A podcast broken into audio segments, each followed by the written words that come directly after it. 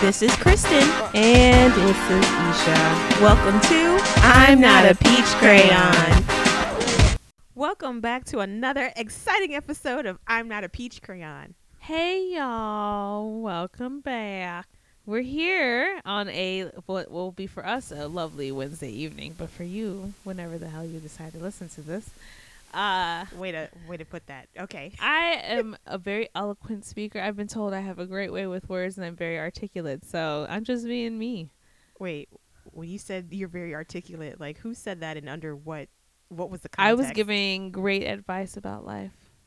Oh, okay. Because sometimes when people say you're very articulate, depending on who says it. No, it I'm was like, they were people that are my trusted friends or people that I have met that are not trying to belittle my existence, but okay, to express appreciation for how much I've developed as a human being. I appreciate the clarification. You're welcome. Thank you for calling me out, because I was thinking purely of that, though I acknowledge the other version as well, but in this case it's in the positive. Oh, well, excellent.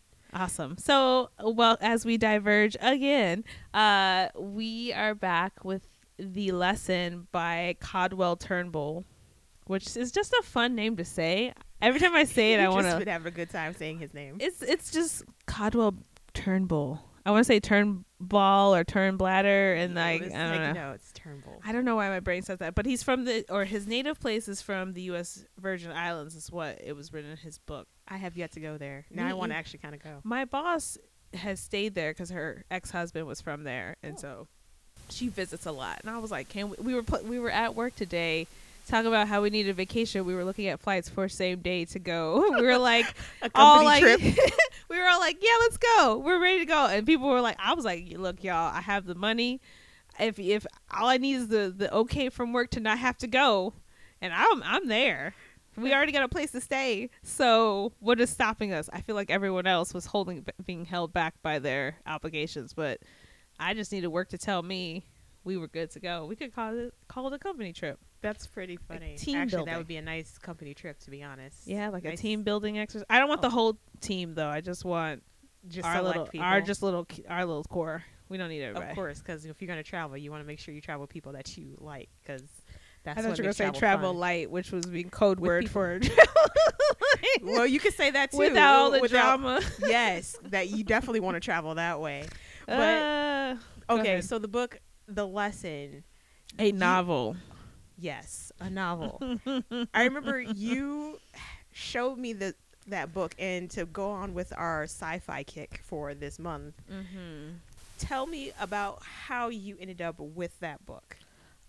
So the year was 2020, and it was December. Oh, that's a long time ago. Many moons ago. So a manager at the time was buying gifts for each person on our team.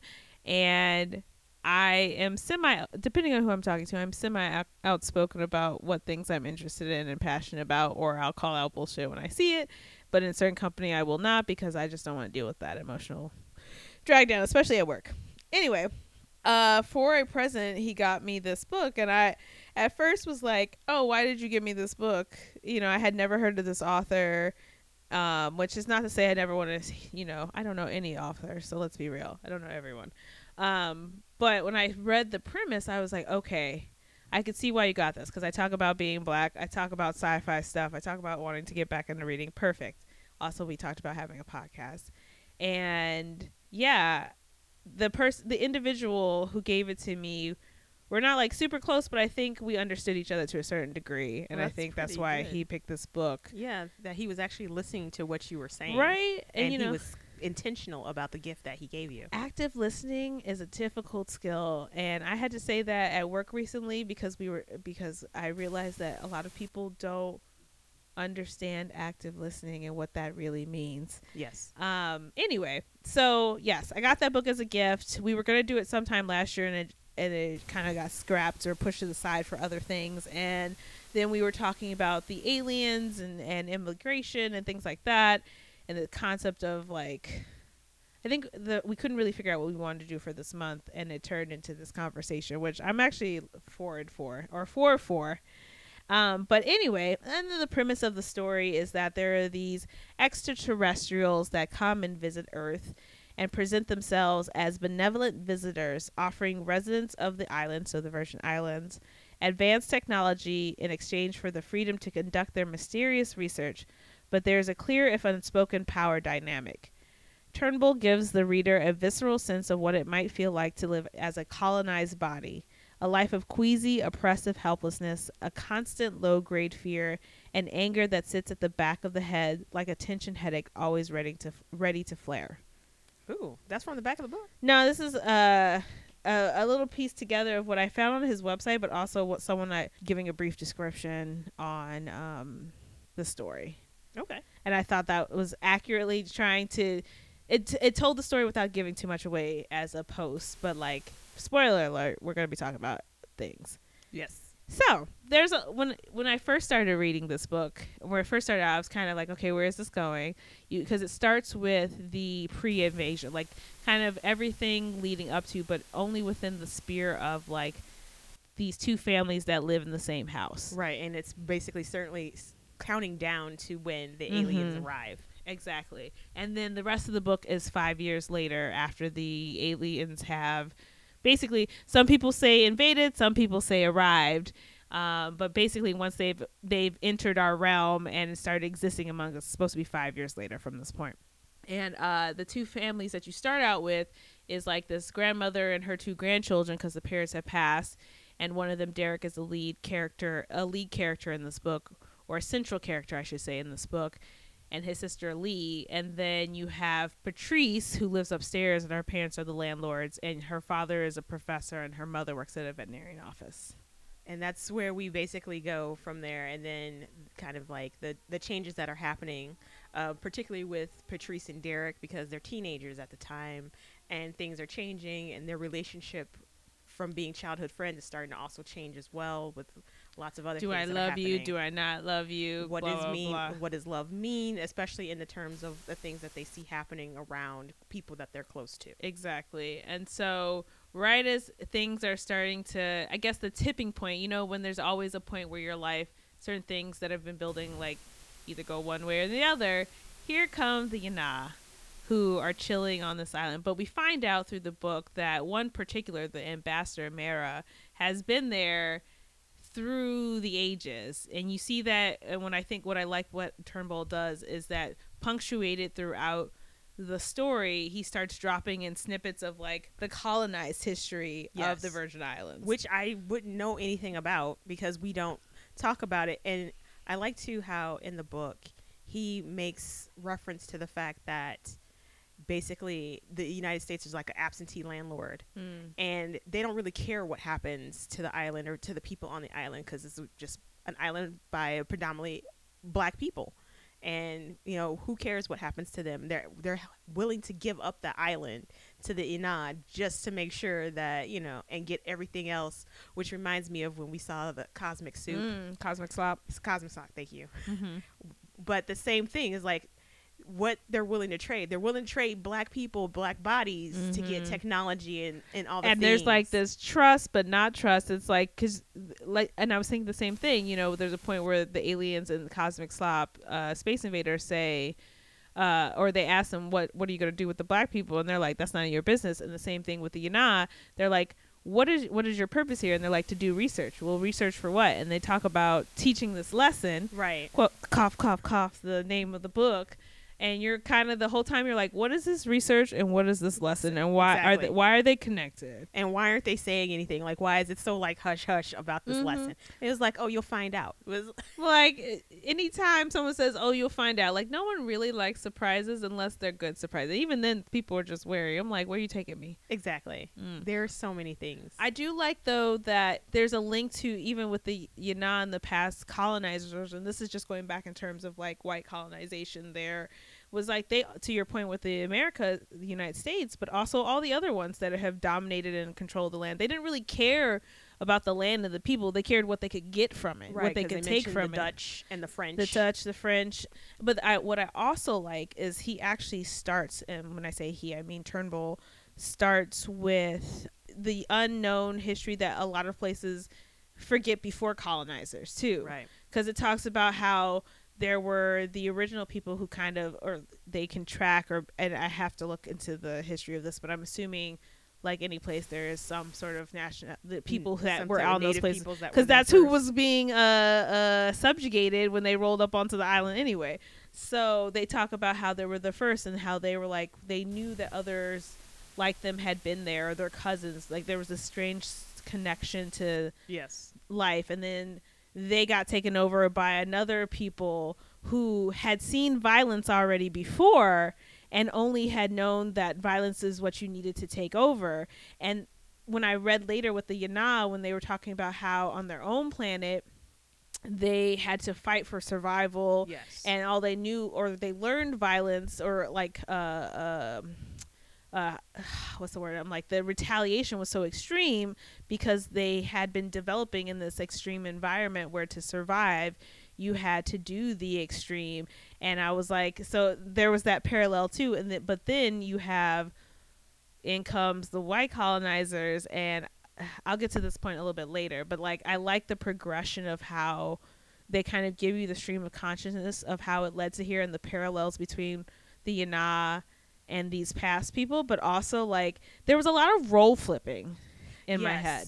And also there would be things where it would be mentioned how, like, the Ynaa kill people, and and when I heard that, I was also, the first thing that popped into my head is, people also kill people. It's like they didn't do anything outside of what we already do. It's the fact that they could do it with their bare hands. Yes, they're not other human beings, and that also comes into play, because they're just like, you know, a person can't rip a dog or rip a person in half like a sheet of paper, but the Ynaa can, even though they look like other people. But think about this, when the colonizers came, and they talk about the difference, well, when the Aranak, I think they came with like what, bows and arrows, or like rudimentary technology stuff, but then you have the next level to come in with cannons and shit, and it's like, how do you, and firearms, you can't fight against cannons and firearms. So to a point, the Ynaa were just another level of what humans had already been doing to each other, of like presenting something, some sort of greater power or technology or whatever, but it was still some sort of advantage that allowed them to slaughter easily. So it's really like, which could allow them to also subjugate, but and they also tried to choose to not subjugate, but to live alongside, but there was still the power dynamic. Like, we still control everything that's going on, because even if you have a complaint and you want to lodge it, there's no one to do anything about it. You know, it doesn't go anywhere. All you can do is protest. And one of the characters in the book, he mentions that Sean, he was like, tired of people protesting, because his brother is one of the people who ends up getting killed by the Ynaa. Granted, there are extenuating circumstances and how that happens, but he was just like, you know, you got people who, and that's another lesson that he learns. There's so many lessons that you're learning along the lesson line. There's one overarching lesson, but there are these mini lessons going along too, which is how, you know, people will lose steam or lose motivation regarding protests over something, because it's no longer popular, or people are doing it for like the gram or whatever it is. Well, I think there's also to that side too, because this is a conversation. A lot of people can't protest, or they don't have the luxury to protest. Yes. And so there's all these components where the system keeps you from being able to have the luxury to go out there and protest, because it's like, you either go to work to feed your family, or you go protest this thing. And while you protest, there may not become, like, to Sean's point, you know, some things don't come from us shouting in the streets. We've been shouting over and over and over. Nothing has changed. Nothing ever happened. And so it's pointless to continue to do something that's not making any difference. And eventually people get tired, and they well, in the United States, they decided to, some states decided to pass laws to allow people to, I don't know, run over protesters, because I was like, that makes sense. So you're like, vehicular manslaughter is your answer to protests that people can legally do. But still, there's all these like little things that are happening, you know, and then against the backdrop of these huge protests over crimes that the Ynaa commit, are the little known things, the regular crimes that have already been occurring before they arrived, and people just kind of brushed underneath the rug, which was the case of Angela Lee's friend, who ends up being killed by in an accident, but her boyfriend was beating her supposedly. Mm-hmm. And the whole at the time. Right. And the reason they die is because her boyfriend was doing something that was dangerous. So it's just like these patterns and behaviors that have been existing prior to.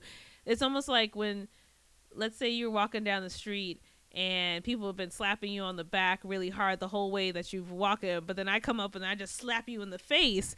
You get angry at me for like full out slapping you in the face, but you've been being beat the whole time on the way down the road. But someone actually slapped me in my face instead of hitting me on my back when I'm already developed a callus to that.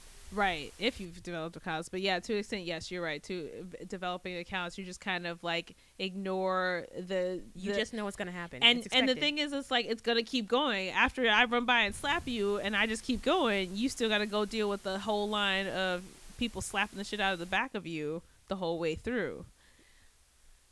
That being said, so this whole, it's funny because yesterday I came to Kristen and I was like, how do you feel about this book? Because as I'm reading it, I was like, I don't know if I'm reading into a lot of stuff that I'm just thinking internally with, again, then also with everything that's going on with the war and like how racism is still going on, but people seem to like ignore that for the overarching effect of like, these Ukrainians are in trouble and just everything that's been going on. And then Black Lives Matter protests and still that people are dying in these streets. Like, was it there's just recently another person, it was Latino, but he was murdered by police officers, and like there's all these things that are going and still happening.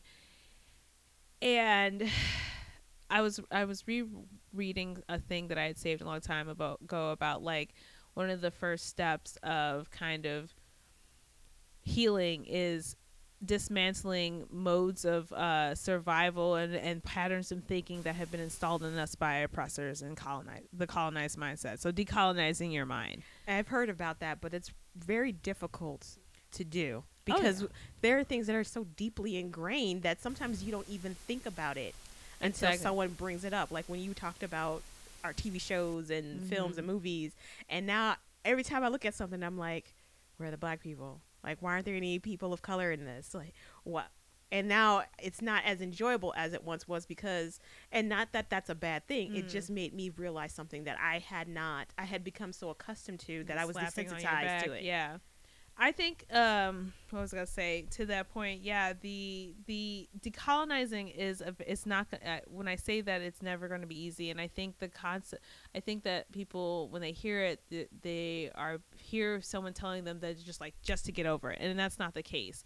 Like decolonizing your mind is a daily thing and it's a constant reflection, but that goes to this point of we have to be reflective on ourselves and ask ourselves these questions and seriously talk with ourselves and have like honest conversations with like how we feel and what we're thinking and why these things are the way they are and what we are going to do while we have this time on earth.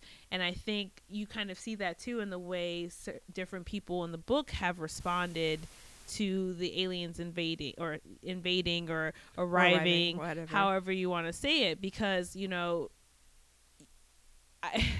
and again, to the point of where I was like, I don't know if I'm just seeing my own self or like my own conversations with myself, because I see how Patrice responded, where everything was falling apart in her life already, or starting to fall apart already in her life. And she was questioning where she was and Derek was kind of being that catalyst to make her question and make her own decisions for herself, not just what's been taught to her. And then what she saw with her family going, like the dissolution of her family, then the Ynaa come, and then she blames them kind of for like how everything went up, and her life, the life she had known, kind of spiraled out of control. Right. And then you have the way Jackson related to it, or how Aubrey relates. Like they all took different paths of responding, the way Derek responded to it. And like he had this, I can see that there's the potential to bridge this, and I see that like maybe, yeah, there are terrible ones within this, but there also seem to be ones who are actually here who may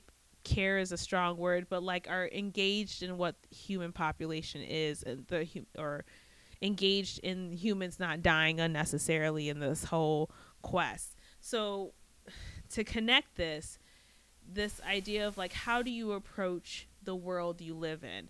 We know that we have these systems in place, but how do you, recognize what the impact they have on you? How do you recognize, how do you stop yourself to see your responses in that, and to kind of talk about that with yourself or with others to kind of change the way you respond to things or the way you think about things?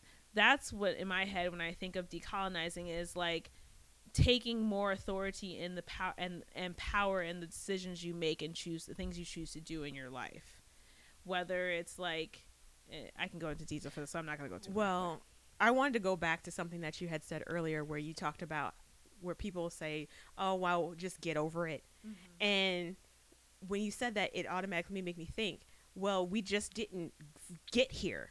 Like, it was a process to get us to where we are right now, and it's going to take intentional processing to get us out of where we are right now. So you can't just be like, oh, well, you need to get over it. Well, no, because we didn't just get into it. That's what I'm saying. Decolonizing is not about that concept of, because that's what people like Ted Cruz were like, oh, you just need to get over the history of your people. Like, basically, slavery happened in the past, and we're past this point, and...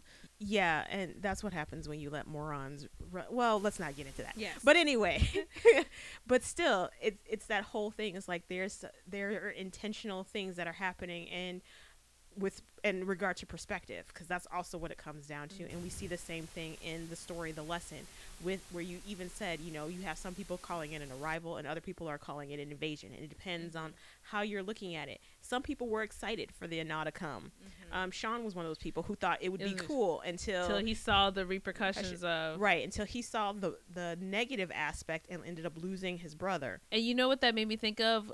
Sita, who is Mara's partner way back in slavery times. Right. He talks about how his tribe used to be one of those ones who would the Europeans would come, and to make themselves wealthier, they thought it was a good idea to, do dealings with them, but eventually it turned on them, and those people bought them too. There was no love lost, and eventually ended up massacring, slaughtering them. That was the other tribes that slaughtered them, but like then they sold them to the white people, and the white people were happy. Don't matter who you are. Exactly, didn't matter what you once were, because that was when one of them was a king, and basically the French, after they tortured and murdered their beheaded king, him. Yes, and they basically ripped him apart. Like they said, they put him on a wheel and broke every bone in his body. Yes. And then, sorry, trigger warning. And then there are some graphic details, but not like super graphic. He doesn't go into too much. He just tells you basically what happened. But then also what they left behind, which was basically saying there are no more kings. There are no more slave kings, only masters. Right. And and that's all you see after you've gone and saw them butcher men, women, and children, regardless of whether they had something to do with it or not. They just went and hunted down whoever. So I meant to look this up, and I'm sure it's a historical thing. But so the specific thing Kristen's talking about is the massacre that had occurred when there was a slave rebellion in the Virgin Islands, and basically for 6 months they had systematically gone and freed a bunch of slaves and murdered all the white people for their freedom, but there was one stronghold that they couldn't get, and so they were basically doing pretty well holding off having their strongholds until the French rolled in and were like, no, hold my beer, and, and they also had what they said free blacks, free black corps that were working with them, but and also people who were loyal slaves. Yes. So I mean, there's some in every group. I mean, let's be real. That's there are always Uncle Ruckuses and Uncle Tom's and Auntie Ruckuses everywhere.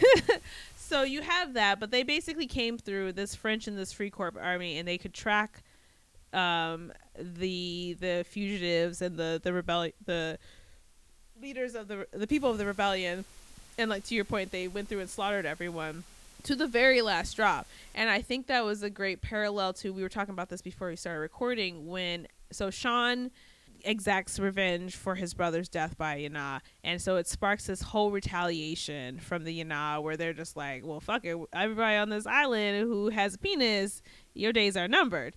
But there was like, there were these moments throughout where they were saying like, so for example, the Ynaa rolled up on this one person and they were like, we're not here to kill your mother. We're just here to kill you. And I'm not going to kill, you know, they felt revenge too. So this is the other thing. Pause, side note. Every time people were saying that the Ynaa were cold and calculating, had no feelings, and yet they do. They do. They had anger. They had fear. It's like people talking about the Vulcans in Star Trek. They're like, oh, they don't have feelings, but like, no, they do. They feel them very deeply, yes. Just like the Ynaa. There's a time and a place, and that's why they react the way they do. Right, where they go from cool to like fire in 30 seconds, but. Back to that point of, so they went through and he was like, I was gonna kill you slowly to exact revenge for my sister. So this is the Ynaa talking, but because your mother's here and I'm not a monster, I'm not going to do that. And so, but I am going to kill you. Right. Well, that was the thing. So that was non-negotiable. Yeah. He's like, I'm still going to kill you. Like there was still this exact revenge.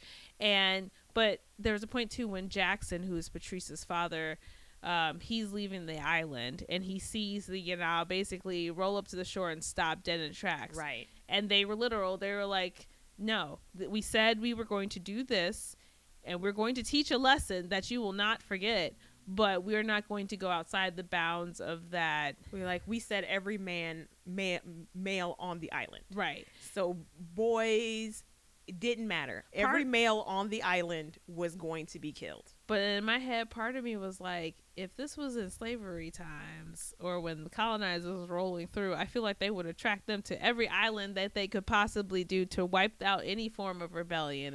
Yes, and I think therein lies the difference, because when Jackson sees them stop, he was like, they're showing mercy, because they could have swam out there and taken them out in the boat and been done. But they didn't do that. They let them go because they were no longer physically on the island. They decided to, they gave a parameter, line, yeah. And then they said, we're not going to cross this line. The only one that was going to cross it was that one. But yeah, but when you like wipe out 25,000, like half the population of the island got wiped out. Well, I would say 26.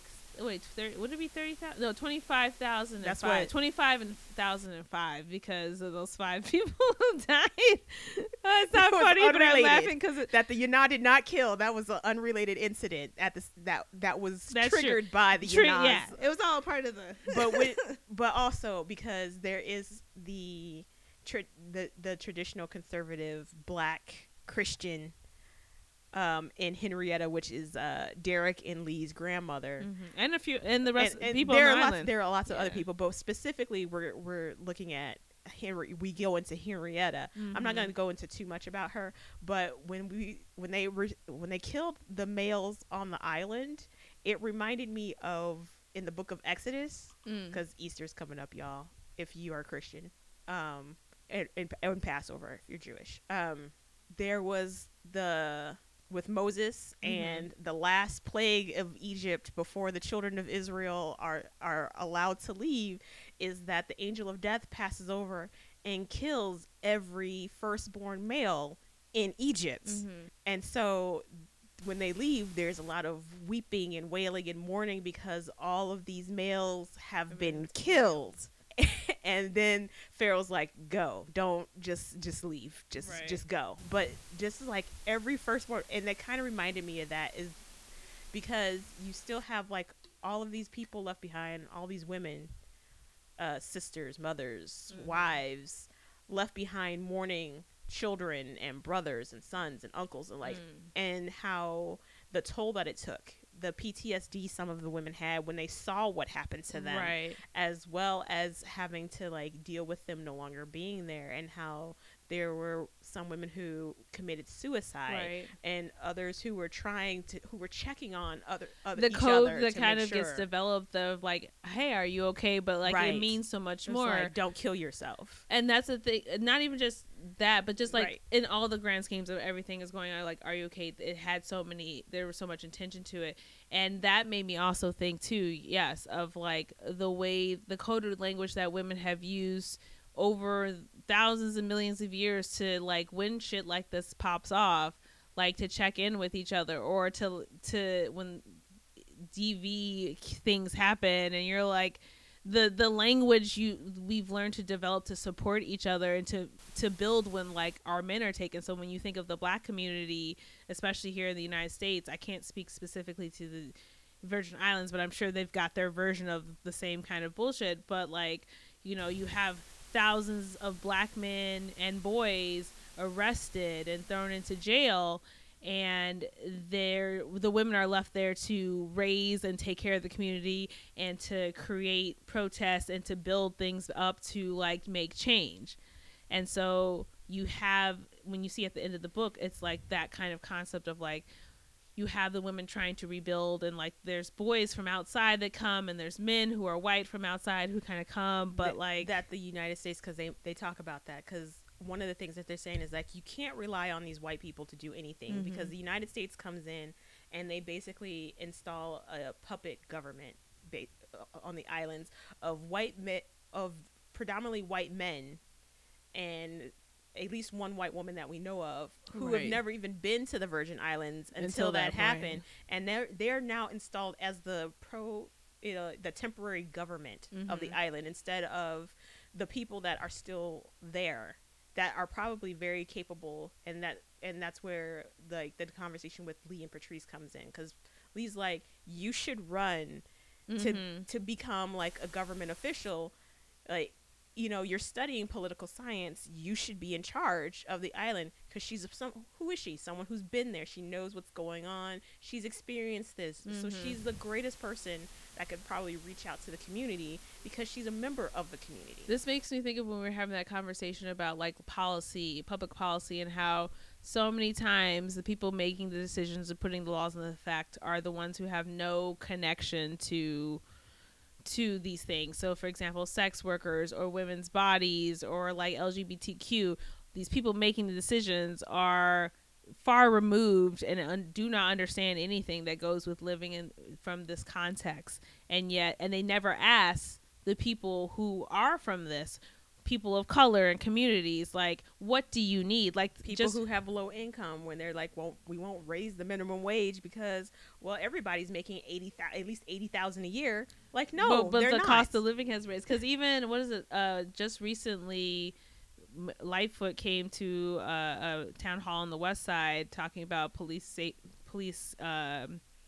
patrolling the area, and, like, how they're trying to crack down on violence, but, like, none of the stuff that people were, like, asking for real change, and she was just deflecting and, like, oh, well, you all should be happy that there are roles like police and firefighter and teachers, because that's basically the only way you're going to get out of this whatever, and you should be happy that the cops are here to, like, clean up the neighborhood. And it's like, so these frustrations that you find, you know, you're hitting up against, because the people that are in positions of power do not represent you and do not care really what's happening to you, or to even come down and meet you where you are. But I also felt like when he wrote that in the book, like, you cannot rely on white people to save you. I feel mm-hmm. kind of the same way, like, what we do here in the United States, because you still have some people who are like, we just got to keep doing this, and we got to keep asking and asking and asking. Like, we've been asking for mm-hmm. like centuries now, for over a century. Keep down the door. And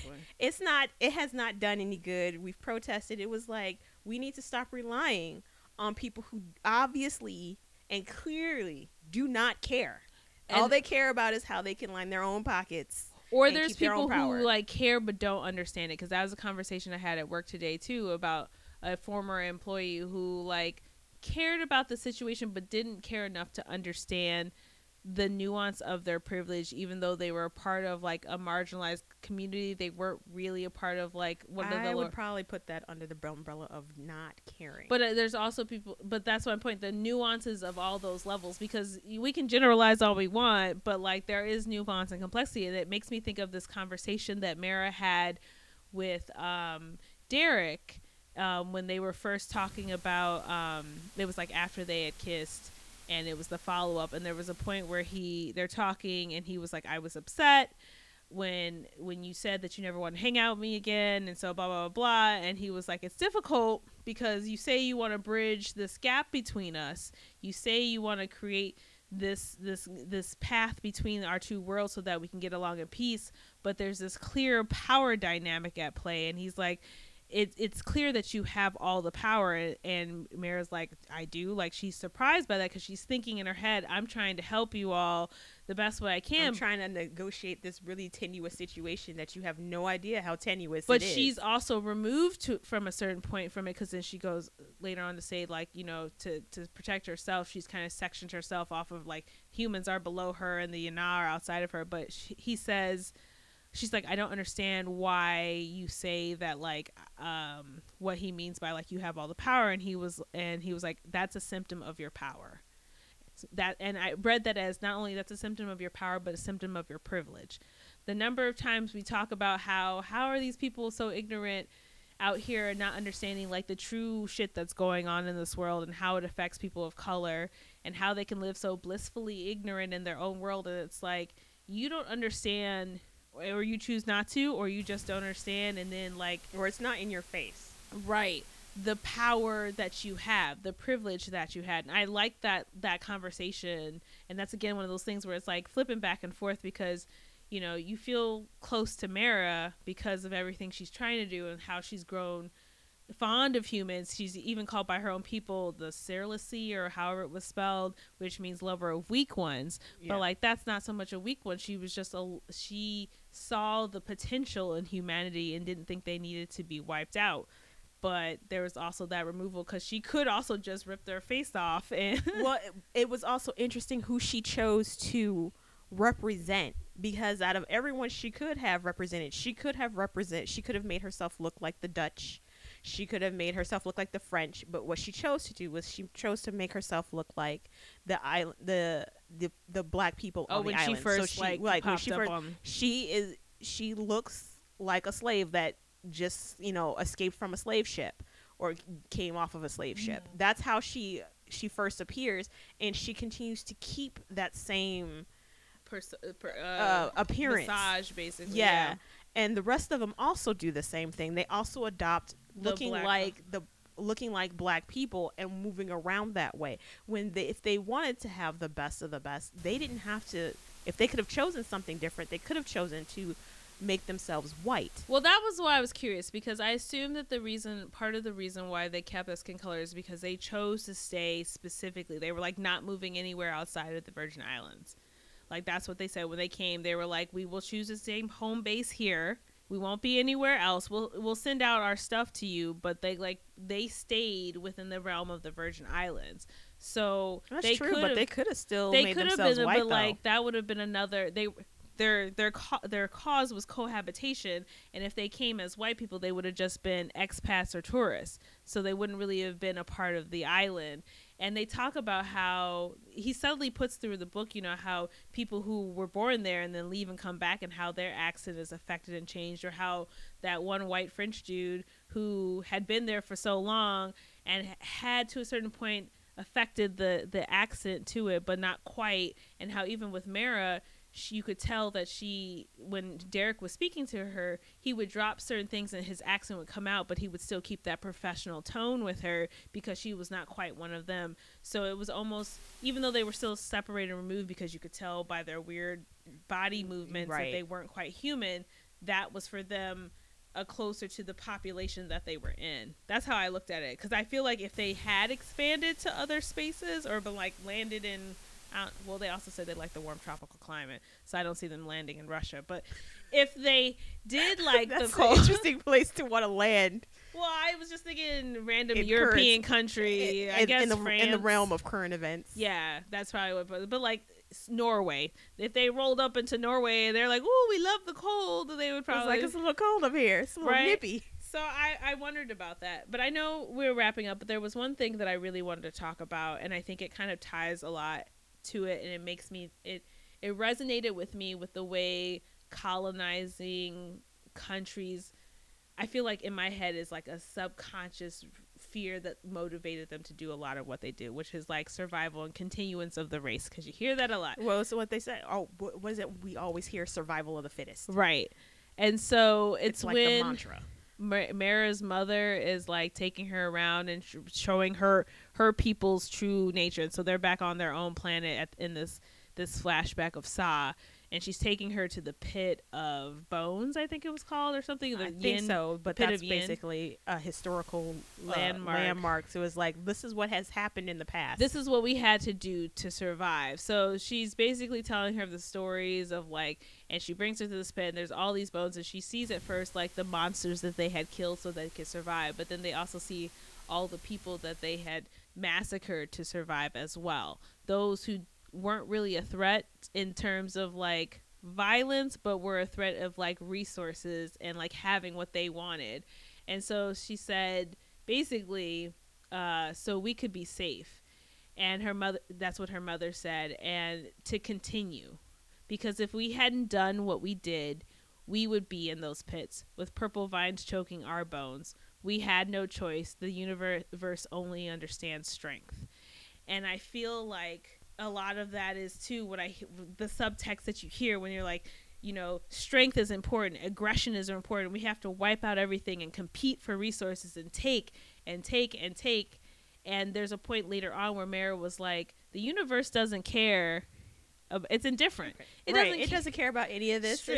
It's not even a blip on its screen with everything else that's going on. And I twine that with the fact of what the conversation that, you know, they have with the concept of religion, and what Henrietta's mom said and went through, kind of like, you know, God, you can pray to God, but you still gotta go do the work. You can't just sit there and do nothing and expect things to change. Right. If God has created a cure, you might as well go and use it. Right. So they'll just be like, well, I'm not gonna bother with that because God didn't give it to me. And that just reminded me of a joke where someone was like, you know, there's a guy who was in a raft, and he was like, there's somebody on a helicopter that comes by, and they're like, can we help you? The guy's like, no, God's gonna save me. And so they fly away. Somebody in a boat comes by and is like, hey, you know, can I help you? And they were like, guys, like, no, God's gonna come and save me. And so the boat goes away, and the guy ends up drowning. And when he gets to heaven or wherever, he goes before God, and he was like, I waited for you. Why didn't you save me? He was like, I sent you a boat and a helicopter. Yeah. Like, it may not be in the ways that you wanted, but like, did you think I was going to like reach down, part the seas, and like pull you up? Like, right. There were things there for you to reach out and get the help that you needed, and you refused to take it. Right. And I'm not, and for anyone, not to say that your God or whatever God is indifferent, but like, it made me think of Earthseed, which is so Octavia Butler's Chronicles, but like the religion that she created within the book. Yes. It's not called Earthseed, though. I always do this. The name of the actual series, I don't remember right now, but like the religion within the book, they're the Earthseed's Chronicles, but there's the actual title for it. But like their God, the religion she creates, her God is a God of change. Like, change is wild and unyielding, and like you have to be active in this world. You cannot just rely and be passive. But then, like, what does that mean to be active in this world? Because you have one sphere of like how colonization occurred, where it was violent action of like, I need to survive, and I'm better than all these people, and it's survival of the fittest, so I'm going to wipe out any competition and suppress that. And then, but then what are other ways to be active in this life, to create change, to promote peace, to promote, to Derek's point of Mara, like creating a bridge of understanding and being equals? Because that was a great conversation too he has with her, and I'm not going to quote it now because we don't have time, but he talks to her as like, if we're going to do this, you can't sit here and treat me with this distant respect, or not respect, but this distance, and hold me like I don't know what the hell I'm like doing. A child. Yes. Like, okay, I'm just going to tell you what you need to know, and that's it. Mm-hmm. And this is your only spear. Well, we're supposed to be working together to bridge the gap between my people and yours. Mm-hmm. We can't do that where you take the lead and you make the decisions, mm-hmm. and then I just have to go along with whatever you have to say. And to the wider point, we can't just sit there and like rip each other apart, or throw sticks at the back of each other's head, or rock, you know, like Violence begins violence. But there's also the other thing that I think is huge is the fact that there's always choice. And that's probably one of the smaller lessons other than that there is choice in everything. There was a way to choose to act, that you could choose to take revenge or you could choose to think through your actions. And I think that was a huge thing, is thinking through your actions before you take them, because sometimes we act emotionally without really paying attention and being cognizant of the consequences of our actions. And then we're just stuck there like, oh, well, now it's too late to undo something that has already been done. Exactly. Especially when you have to be the rational force within it, because many times in this world you have to be the one who thinks about their actions, because the other side of it is just reactive and violent. So like the Ynaa, you know, it may have seemed like, oh, this dog was just coming up and protecting. He wasn't really attacking. He was just barking. But like, I'm going to flip out and respond. And when I think of like police officers, you know, we have to do all these things to try to make sure that we come home unsafe. And it doesn't always work, but that's the kind of thing. We can't be also reactive and passionate in a way that's damaging. We have to be calm no matter what. Yes. And especially when we're talking about running into police, no matter what. Well, we've watched videos of white people going off and doing all kinds of crazy mess. We're like, we can't act that way. No matter what, we have to be calm.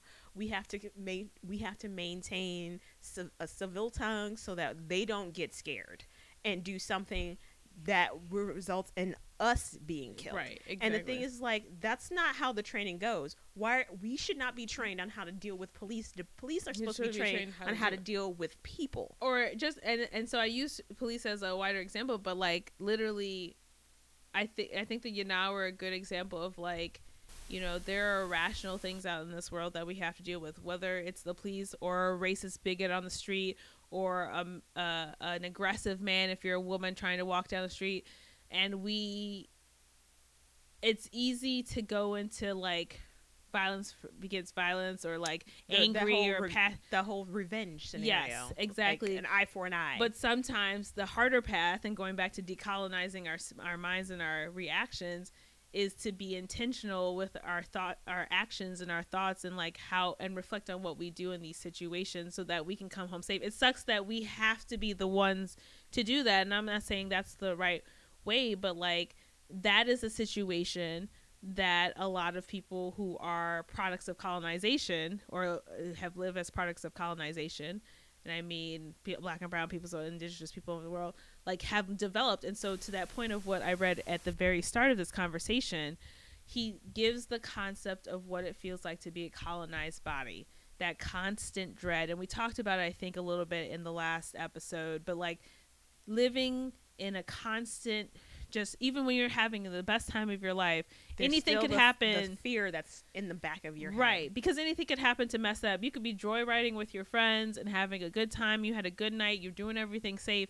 And you have that one person, yes, whether it's a cop or if you're at the bar, that one person who decides to be belligerent or just react way out of hand for the situation. And we have to deal with the consequences of it. And it sucks.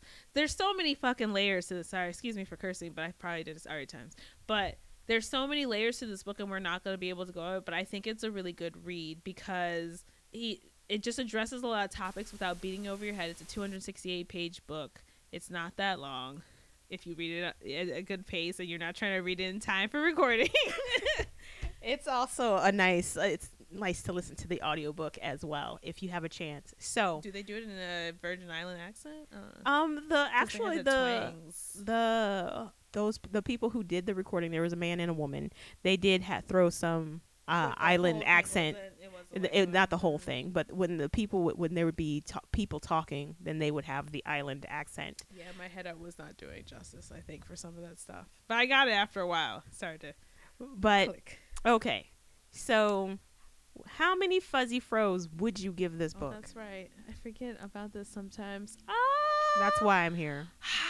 This is hard because you've said a lot about this book. I know. I feel like I give high scores, and sometimes I'm like, that should have been, because I'm like, it was a good book. It was not what I expected at first. I mean, I expected something good, and then I started. I was like, is this what Yeah, because you start off with the people, and it goes from being like, I guess, more of a smaller focus to like a wider focus, back to the narrower focus. Exactly. With everyone in there. But remember, when we talked about it, I also mentioned how we're getting a chance to look at the lives of Black people on this island who are being impacted.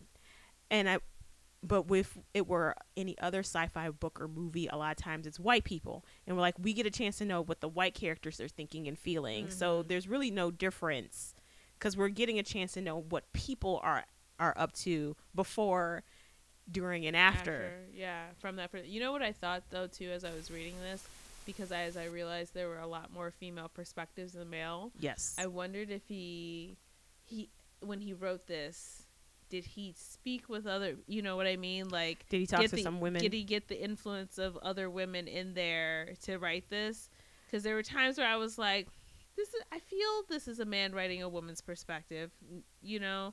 But there were other times where I was like, because of the greater lessons that were trying to be told, it worked for the story. Right. I also wonder if it's very possible those women were based upon women that he actually knew or knows. That's why I was like... Like grandmothers or like aunts or sisters, cousins. It made me think, though, because we had that article where I don't think we posted or talked about it last time, but that concept of like people writing as Black people who aren't, or people of color who aren't.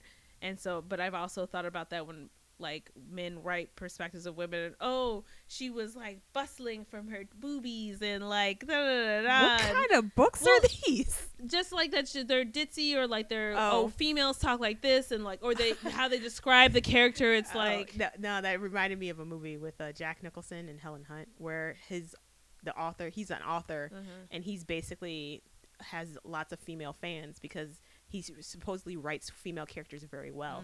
And one of his fans asked him, like, how is it that you know, like, how to basically write a woman? And his response is, I think of a man and I strip away, like, reason and intellect. And I was like, wait a second. Right. Like, and the woman's face when he says that, it's like taken aback, like, why would you say something like that? But that's how he said. I'm not saying that this is what Cadwell Turnbull did, but that's basically something that it brought to mind. That that's what kind of came into my head too. Because in the beginning, when they're like describing Patrice Lee out and whoever that girl, that student was who Jackson was talking to via text, and I was like, oh, Lisa. No. Here we go again. And then it drifted from that. So I don't think he so much was, but like in the beginning I was like, so I would say it was a good read. I'm gonna between 3.5 to 4 stars. I kind of want to say 4, but I feel like I give everything a high score. Just give it whatever score you feel it deserves, man. That's basically what you feel. 3.5 to 4 stars. I mean, 3.5 to 4 froze. That's where I am. I'm vacillating. Honestly, I'm vacillating between 3.5 to 4 after Fuzzy froze. After Frozen froze. I think I would probably have given it maybe 3.5 Fuzzy froze. Like you mentioned, like it didn't start off where I thought it was gonna go, but by the time it ended, I was like, okay, like. It would be interesting if this were to be a movie or a TV series or a limited TV series. I really want to know what happens at the end. Like, yes, I have still questions about things, particularly like Patrice and her kid and all, like all these things. What happens to Derek? Yeah, like and Mara, like right, exactly. Are they still like running? She's number one enemy. So there's questions. There's super. That's where I kind of lean to the 4, because when you could have me be like wanting to, even though the book is done, to be like, but I want you to write another one so I can finish this out. Because I've read some stuff and you'd be like, there's some questions, but I'm okay.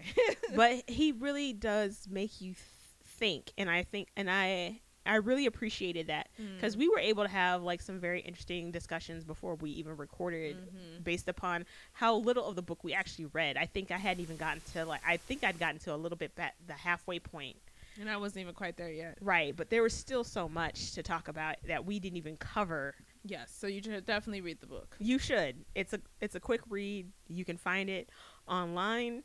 Local bookstore. Support your Black and brown-owned bookstore. Or if you need to, you can go to your local library. And if they don't have it, ask them to get it. Exactly. Well, I don't know what we're doing next month. I think it's April. I'm sure we wrote it down. April is definitely next month. We wrote it down, but you'll find out when you come, and it'll be a surprise to us all. Anyway, until next time. Later.